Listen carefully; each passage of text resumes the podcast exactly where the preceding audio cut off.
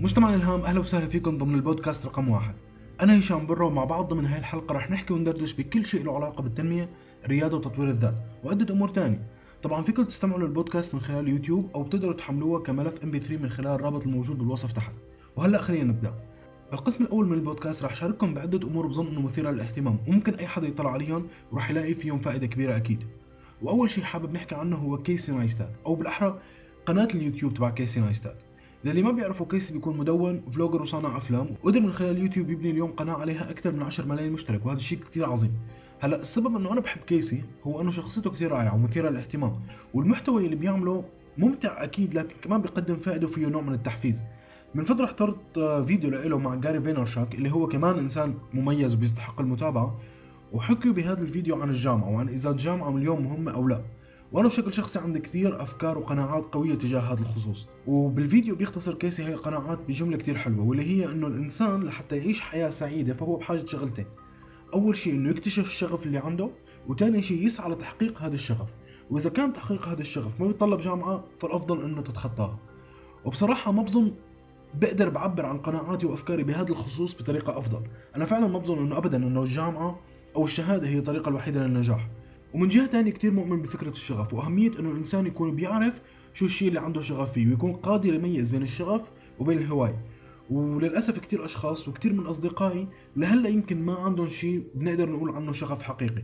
عندهم كثير من الهوايات وأمور ممكن يكونوا مهتمين فيها بس منا شغف ولنفرق بين الاثنين أنا دائما بعتبر الشغف هو الشيء اللي ما عندك مشكلة ابدا إنك تقضي ساعات طويلة وأنت عم تعمله وما بتمل ابدا.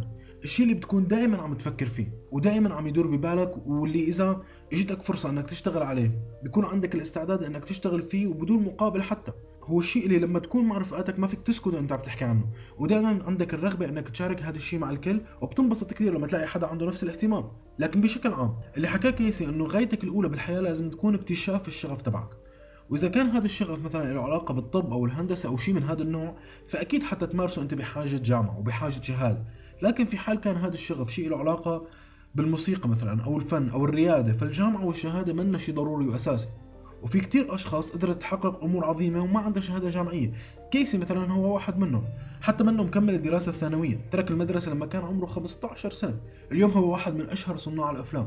وعمل دعايات وصفقات مع أكبر الشركات بالعالم مثل سامسونج ونايكي آه، وغيرهم. حتى HBO اجت لعنده وطلبت منه يعمل لهم سلسلة افلام بناء على فيديو واحد كان عامله حاطه على اليوتيوب.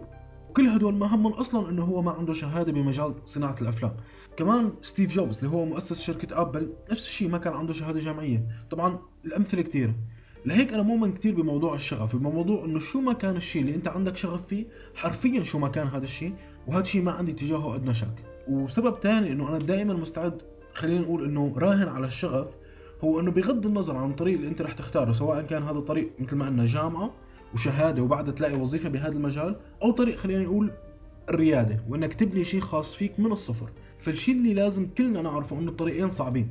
يعني الجامعة والوظيفة منه شيء سهل ابدا، أنت بالوظيفة مثلا بدك تتقبل فكرة إنك منك صاحب القرار، بدك تتقبل فكرة إنه أنت مفروض عليك كل شيء تقريبا يعني ساعات العمل، أيام العمل، الأشخاص اللي رح تشتغل معهم، الراتب اللي رح تاخده، ولو إنه كثير ناس بتفكر إنه الوظيفة أمان، إلا إنه هي منا أمان، يعني أنت ما في شيء بيضمن لك إنه ما رح يجوا بيوم من الأيام ويقولوا لك أنت مطرود، فاذا هالطريق صعب، لكن بنفس الوقت طريق الريادة كمان صعب ومنه مفروش بالورود. لكن هو صعب بطريقته الخاصة. يعني صح أنت حتكون مدير نفسك وحتكون صاحب القرار لكن حيكون في فشل أكيد. وممكن تفشل مرة ومرتين وثلاثة وعشرة قبل ما تبلش تلاقي نجاحات صغيرة حتى. رح يكون في رفض ورح يتطلب منك الأمر بالبداية إنك تعطي 15 ساعة باليوم وممكن أكثر لتخلي مشروعك على الأقل يوقف على رجلين فأكيد الريادة كمان منا طريق سهل. وهون بتجي أهمية الشغف. لما بيكون عندك شغف بالشيء اللي عم تعمله فكل هاي الأمور وكل هاي التحديات بتصير ما إلها معنى أبدا. بالعكس تماما بتخليك مستمتع بالرحلة أكثر ولما أشخاص بيبدأوا بشيء معين وما بيستمروا فيه فغالبا لأنه ما عندهم شغف فيه. وحتى لو استمروا حيكونوا مجرد أشخاص عاديين بهذا المجال وبعمرهم ما رح يتميزوا. كم شخص عنده شهادة بمجال صناعة الأفلام واليوم ممكن قاعد بلا شغل أو عم يعمل دعايات وأفلام سخيفة جدا ما حدا أصلا بيطلع عليها. بينما كيسي اللي ما عنده شهادة وصل للعالمية وعم تجيه عروض من أكبر الشركات بالعالم. الفرق منه الحظ ابدا. كيسي عنده شغف وتعب حاله وفشل كذا مرة لحتى وصل للي هو فيه. لهيك أنا دائما براهن على الشغف. وأنت لازم تعمل نفس الشيء. ومن كم يوم كان عنا ابن خالتي وكان زعلان. السبب إنه طلع له بالجامعة طب اسنان ومثل ما بتعرفوا بمجتمعاتنا الكل بفكر إنه الطريقة الوحيدة لتعيش خلينا نقول حياة كريمة هي إنه تدخل طب أو هندسة هذا أقل تقدير طبعا. لكن زعلان لأنه أهله بدل ما يقولوا له ألف مبروك لأنه طلع له طب أسنان مبهدلينه لأنه كان بدهم وطبعا انتبهوا على هذا الشيء كان بدهم إياه يدخل طب بشري. وخالتي زعلانة منه كثير والحجة اللي عم تستخدمها إنه هو أصلا ما كان بده طب بشري. لو كان بده كان جاب مجموع يدخله طب بشري بس هو ما بده. وهذا الشيء برأيي خطأ. هلأ بصراحة في كثير نقاط بهذا الحديث لازم نوقف عندها. أول شيء بصراحة كثير من أهالينا محترفين بموضوع إنه يخلونا نحس إنه نحن فاشلين. يعني يعني هذا الشاب مثلا طلع له طب أسنان. كم عائلة بتتمنى إنه يكون ابنه طبيب أسنان؟ ومع هيك ما سمع كلمة الله يعطيك العافية أو مبروك حتى. بالعكس تبهدل لأنه طلع له طب أسنان. فمثل ما قلت يعني أهالينا محترفين بإنه يحسسوك إنك ما عملت شيء بيستحق العناء مهما كان هذا الشيء كبير بالنسبة لك. وهذا الشيء بيحبط أكيد. وبعرف إنه ممكن ببالهم عم يتصرفوا هيك لمصلحتك أو ولانهم بيشوفوا إنه هذا الشيء ممكن يأمن لك حياة أفضل لكن هالشيء مو صح ابدا. يعني ممكن إذا الواحد شخصيته ضعيفة شوي هالشيء حطمه بكل معنى الكلمة. يعني ممكن أنت كأب أو أم تكون عم تقتل الطموح بابنك أو ببنتك بدون ما تعرف. فإذا أنت أب أو أنت أم رجاء انتبهوا لكلماتكم. وإذا أنت أو أنت حدا أهله من هذا النوع فنصيحتي اعمل الشيء اللي أنت بدك إياه. والشيء اللي بيريحك واللي بيشبع طموحك. لأن إذا بالنهاية مهما عملت ما رح تعمل شيء بيبسطهم فاعمل الشيء اللي أنت بيساعدك. ولكم ليش؟ لأن ما بدك بكرة يكون عمرك 40 أو 50 سنة وعم تشتغل بشيء أو بمجال بتكرهه لأنه أهلك جبروك عليه. لأنهم شافوا إنه هذا الشيء بيناسبك أكثر أو أفضل لمستقبلك. وصدقني ما بس رح تكون بتكره إنك قضيت عمرك عم تشتغل بشيء ما بتحبه كمان رح تكره أهلك ورح تشوف إنه نزعوا لك حياتك وكل تعاستك بوقتها رح تكون بسببه. فبرأيي معلش حتى لو تضايقوا شوي هلأ من قرارك بإنك تسعى ورا شيء أنت شغوف فيه أفضل من إنك تعيش حياة تعيسة وتكره أهلك لأنهم خلوك تمشي بطريق منه طريقك. وهالشي بيخليني أنتقل للنقطة الثانية مهمة بموضوع خالتي وابن خالتي. إنه الحجة اللي هي ماسكتها ضده إنه هو ما جاب مجموع بدخله طب بشري لأنه ما عنده رغبة فيه ولأنه بده طب أصلا. هلأ خلينا نوقف شوي عند هالشي. هي زعلانة لأنه دخل المجال اللي هو بده إياه مو المجال اللي هن بدهم إياه. هلأ هذا الشيء مو منطقي ابدا بالنسبة لي. بعرف إنه هي بدها تأمن أفضل مستقبل لأبنها وهذا الشيء اللي ببالها بس بالحقيقة هالشيء مو صحيح ابدا. يعني أي بتفضل؟ إنه يكون ابنه طبيب أسنان متميز وعم يقدم شيء جديد لمجاله وراح يعمل هذا الشيء أكيد إذا كان هو فعلا عنده شغف بهذا الموضوع؟ ولا إنه يكون طبيب بشري عادي وما في أي شيء بيميزه عن غيره إلا الاسم؟ وهذا فعلا اللي راح يصير إذا ما كان عنده رغبة بهذا المجال. نحن اليوم ما عاد عم نعيش بعصر إنه الطبيب والمهندس هن الوحيدين اللي بيقدروا يعيشوا أفضل حياة بالعكس تماما. وخصوصا نحن بعصر الإنترنت وال social media يعني صار الرسام بيقدر يعمل لوحات ويعرضها على النت ويبيعها ويعمل ثروة إذا كان جيد بالشيء اللي عم يعمله. الممثل ما عاد بحاجة شركة لحتى تمثله وتجيب له أدوار بالأفلام والمسلسلات. صار بإمكانه هو يجيب كاميرا ويعمل محتوى يكون جيد وممتع وينزله على اليوتيوب يعني يعني حرفيا نحن منا محدودين إلا بمقدار شغفنا تجاه الشيء اللي عم نعمله بمدى استعدادنا إنه نبذل وقت وجهد كرمال ننجح. لهيك صدقني مو مهم شو أنت سواء طب بشري ولا طب أسنان ولا فنان ولا ريادة أعمال ولا شو ما كان. إذا كنت شخص عادي فرح تعيش حياة عادية وإذا كنت شغوف وعم تسعى لتتميز رح تقدر تتميز وتبرز بهذا المجال وتعمل تغيير حقيقي فيه. وهي كانت النصيحة اللي قدمتها لابن خالتي والنصيحة اللي بقدمها لكم كلكم. فإذا كيسي نايستات وقناته بتستحق المتابعة وبنصح الكل إنه يتابعها. وهي أكثر ثلاث فيديوهات أنا حبيتهم لإله وبظن إنه ممكن يكونوا مدخل حلو للمحتوى اللي بيعمله كيسي. وراح أحط روابطهم بصندوق الوصف تحت. أول فيديو هو بعنوان Do What You Can't. بيحكي في كيسي عن تجارب اللي مر فيها ومراحل الفشل ومراحل النجاح وعن كيف إنه كل شيء عمله بحياته كان شيء الناس قالوا له إنه هو ما بيقدر يعمله. الفيديو الثاني بعنوان The Vietnam Notebook عن رحلة عملها كيسي مع ابنه على فيتنام وبظن طريقة عرض هذا الفيديو والأفكار اللي فيه كثير مبدعة وفعلا بيستحق المشاهدة. آخر فيديو اسمه My Girl Candice هذا ما بظن فيه شيء تحفيزي أو أفكار عميقة بس كثير ممتع وممكن نتعلم منه كثير عن العلاقات. وظريف الفيديو فليش لا؟ Okay هلأ خلينا ننتقل للشيء الثاني اللي حاب شارككم فيه. وهي مقابلة مع إيلون ماسك اللي هو شخصية كتير عظيمة وبظن أغلبنا بيعرفه. وأنا عملت فيديو عنه ضمن سلسلة ألهمني فيكم تشوفوه لتتعرفوا عليه أكثر والسبب إنه حبيت شارككم بالمقابلة لحتى نطلع عليها هو إنه بالمقابلة فعلا بتظهر شخصية إيلون وبيكون واضح قد إيه هو إنسان مميز ومنه شخص عادي ابدا. وبيظهر هذا الشيء بطريقة كلامه وتصرفاته وأكيد بالأفكار اللي غير تقليدية اللي عنده. وبنحكى خلال المقابلة عن عدة أمور وأفكار واحدة منهم كانت ال social media وتأثيرها على حياتنا اليوم. وبيحكوا عن كيف إنه الناس على ال social media دائما عم تظهر حالها بالطريقة الأفضل. يعني الواحد دائما بيختار أفضل صورة وبيعمل فلتر لتطلع الصورة أحسن أو لما بينشر بينشر عن كيف أنه عم يعيش حياة ولا أروع. بينما بالحقيقة ممكن ما يكون الوضع هيك. لهذا السبب كتير خطأ أنك تقعد تقارن حالك بالناس اللي عم تشوفهم من خلال ال social media. لأن هاي المقارنة ممكن تدمر لك معنوياتك وتخليك تجمد بمكانك. ممكن تحبطك وتحسسك أنك ما بتسوى وأنه حياتك ما بتسوى. فهي المقارنة كتير خطيرة. هلأ أنا بوافق إيلون أكيد بفكرة إنه المقارنه خطأ وهو بيحكي جملة كتير حلوة ليعبر عن هذا الموضوع إنه السعادة هي تقبل الواقع بدون توقعات مسبقة. بس ما بظن إنه في مشكلة ابدا بإنه نحن نعرض أنفسنا بأفضل طريقة ممكنة على ال social media بالعكس تماما. بظن الخطأ لما كتير أشخاص ما بيكونوا عم يعملوا هذا الشيء. وخليني أشرح أكثر هلأ أي حدا فينا إذا بده يطلع من البيت ويروح لشي مكان سواء زيارة عند صديق أو على الجامعة أو الشغل أو غيره أكيد ما رح يطلع بنفس المظهر وبنفس الثياب اللي بيقعد فيهم بالبيت. منطقي صحيح؟ كمان مثلا إذا في عنده مشاكل بالبيت ما رح يروح يحكيهم لأي شخص بيلتقي فيه بالشارع. وإذا اندعينا على حفلة أو على شيء مناسبه طبيعي جدا أن نبذل جهد لنظهر بأفضل مظهر خلينا نقول. وبنكون عم نبتسم للعالم وعم نحاول نعمل صداقات وحرفيا عم نظهر أفضل الجوانب اللي فينا. وهذا طبيعي 100% وهيك تماما يفترض نكون على ال social media. يعني الفرق الوحيد إنه أنت بالواقع ممكن تكون بحفلة أو مناسبة فيها رفقاتك وكم شخص بس. أما على ال social media فأنت قدام العالم كله عمليا.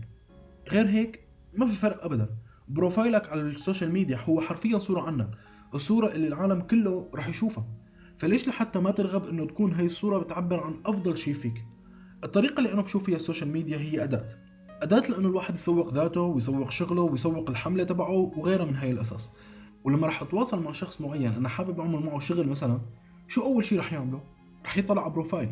فاذا كان profile ي كله أمور سخيفة أو صور وأنا قاعد بالشيال وما بعرف شو فأكيد ما رح يعملوا معي شغل. وكثير شركات اليوم لما بتقدم لهم ال CV تبعك أول شيء بيعملوه إنه يطلعوا profile ك على شبكات التواصل. وأنا بظن إنه هذا الشيء كثير ذكي لأنه من خلال profile الشخص فيك تتعرف على الأمور بشخصيته ما فيك تكتشفها خلال المقابلة. يعني خلينا نفكر بالموضوع أكثر شوي. هلأ أي حدا عم يسمعني شو أول شيء بتعمله لما شخص غريب يبعث لك طلب إضافة؟ تطلع على profile ه. وإذا ما عجبك ما رح تقبل إضافته وإذا عجبك رح تقبل إضافته حتى لو ما بتعرفه. الموضوع بهي البساطة. فأنا أكيد مع فكرة إنه نعرض أنفسنا بأفضل طريقة ممكنة على ال social media لأنه profile ك هو الطريقة اللي العالم كله رح يشوفك من خلالها. لكن الشيء اللي أنا ضده هو خلينا نسميه آه الاحتيال أو النفاق أو أي اسم أنت بدك تسميه. اللي هو إنه أنا عرض حالي بطريقة أخدع فيها الناس. مثل انه أروح أستأجر سيارة مثلا بس كرمال أتصور وأنا واقف بجنبها كرمال الناس يفكروا إنه أنا اشتريت سيارة وغيرها من هي الحركات اللي بلا طعم وما لها أي داعي. ما في داعي إنك تظهر على شكل أو هيئة منا حقيقية. بكفي إنك تبذل جهد بسيط شوي لتظهر بأفضل حالة أنت ممكن تظهر فيها. يعني إذا كنت شخص إيجابي بنسبة 75% ابذل جهد لتكون إيجابي دائما على ال social media. وإذا كنت شخص بيشتكي كثير قدام رفقاته فخلي هذا الشيء قدام رفقاتك وعلى ال social media حاول تركز بالحديث عن الأمور اللي بتخليك مبسوط وعندك شغف فيها. وهيك رح تجذب ناس أكثر إلك ورح تجذب فرص أكثر إلك أكيد. الشيء الأخير اللي حابب أشارككم فيه وبتمنى فعلا أنتم تطلعوا عليه هو فيلم كتير رائع وكتير حبيته بعنوان Princess Mononoke. بتمنى أكون لفظت الاسم صح.